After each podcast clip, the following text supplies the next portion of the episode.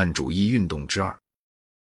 浪漫主义者的道德都有原本属于审美上的动机，但是为刻画浪漫主义者的本色，必须不但考虑审美动机的重要，而且考虑趣味上的变化。这种变化使得他们的审美感和前人的审美感不同。关于这方面，他们爱好哥特式建筑就是一个顶明显的实例。另外一个实例是他们对景色的趣味。约翰生博士对江浦街比对任何乡村风光更喜爱，并且断言，凡是厌腻伦敦的人，一定厌腻生活。卢梭以前的人，假使赞赏乡间的什么东西，那也是一派丰饶富庶的景象，有肥美的牧场和哞哞叫着的母牛。卢梭是瑞士人，当然赞美阿尔卑斯山。在他的门徒写的小说及故事里。见得到汹涌的激流、可怕的悬崖、无路的森林、大雷雨、海上风暴和一般讲无意的破坏性的凶猛爆裂的东西。这种趣味上的变化多少好像是永久性的。现在差不多人人对尼亚加拉瀑布和大峡谷比对碧草葱茏的墓园和麦浪起伏的农田更爱好。关于人对风景的趣味，游客旅馆本身供给了统计上的证据。浪漫主义者的性情，从小说来研究最好不过了。他们喜欢奇异的东西，幽灵鬼怪、凋零的古堡、昔日盛大的家族、最末一批哀愁的后裔、催眠术士和艺术法师、没落的暴君和东地中海的海盗。菲尔丁和斯莫莱特写的是蛮可能实际发生的情境里的普通人物，反抗浪漫主义的那些现实派作家都如此。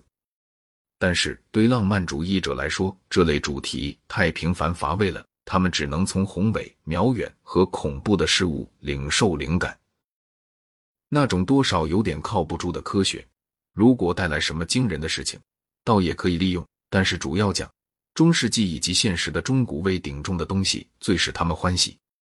他们经常跟过去的或现在的现实完全断绝了关系。在这点上，老周子吟是典型。而科勒律治的忽必烈汗也很难说是马可波罗写的那位历史君主。浪漫主义者的地理很有趣，从上都到荒凉的寇拉兹米亚海岸，他们注意的尽是遥远的亚细亚的或古代的地方。浪漫主义运动尽管起源于卢梭，最初大体是德国人的运动。德国的浪漫主义者们在十八世纪末都还年轻。也正是当年轻的时候，他们在自己的看法上表现出最富有特色之处。那些没有幸运夭折的人，到末了让个性泯没在天主教的奇异模式中。一个浪漫主义者如果原来从出生是个新教徒，他可以成为天主教徒；但若不是这样，就不大能当天主教徒，因为他必须把天主教信仰和反抗结合起来。德国浪漫主义者对科勒律治和雪莱起了影响，与德国的影响无关。浪漫主义观点在十九世纪初叶在英国流行开，在法国自王政复辟以后，直到维克托·雨果，浪漫主义观点大盛。固然那是一种弱化的浪漫主义观点了。在美国，从梅厄维尔、索楼和布洛克农场可以见到近乎纯粹的浪漫主义观点，稍有缓和的。从爱默生和霍桑也见得到，虽然浪漫主义者倾向于旧教，但是在他们的看法上的个人主义方面，总有一种什么牢固不拔的新教成分，而且在塑造风俗、舆论和制度方面，他们取得的永久性成功几乎完全限于新教国家。英国的浪漫主义的端倪在讽刺作家的作品里见得到。一七七五年，在谢利丹的情敌中。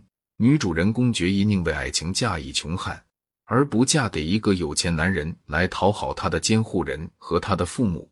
然而，他们选中的那个富人花个假名，伪充贫穷向她求爱，赢得了她的爱情。珍·奥斯丁在《诺桑格府和理智与情感》中嘲笑了浪漫主义者。《诺桑格府》里有这么一个女主人公。他被1794年出版的瑞德克里夫夫人写的超浪漫主义的《乌多尔佛的奥秘》引入了迷途。英国第一个好的浪漫主义作品就是科勒律治的《老周子吟》，姑且撒开布雷克不谈，因为他是一个孤独的瑞典保利教派的信徒，难说是任何运动的一部分。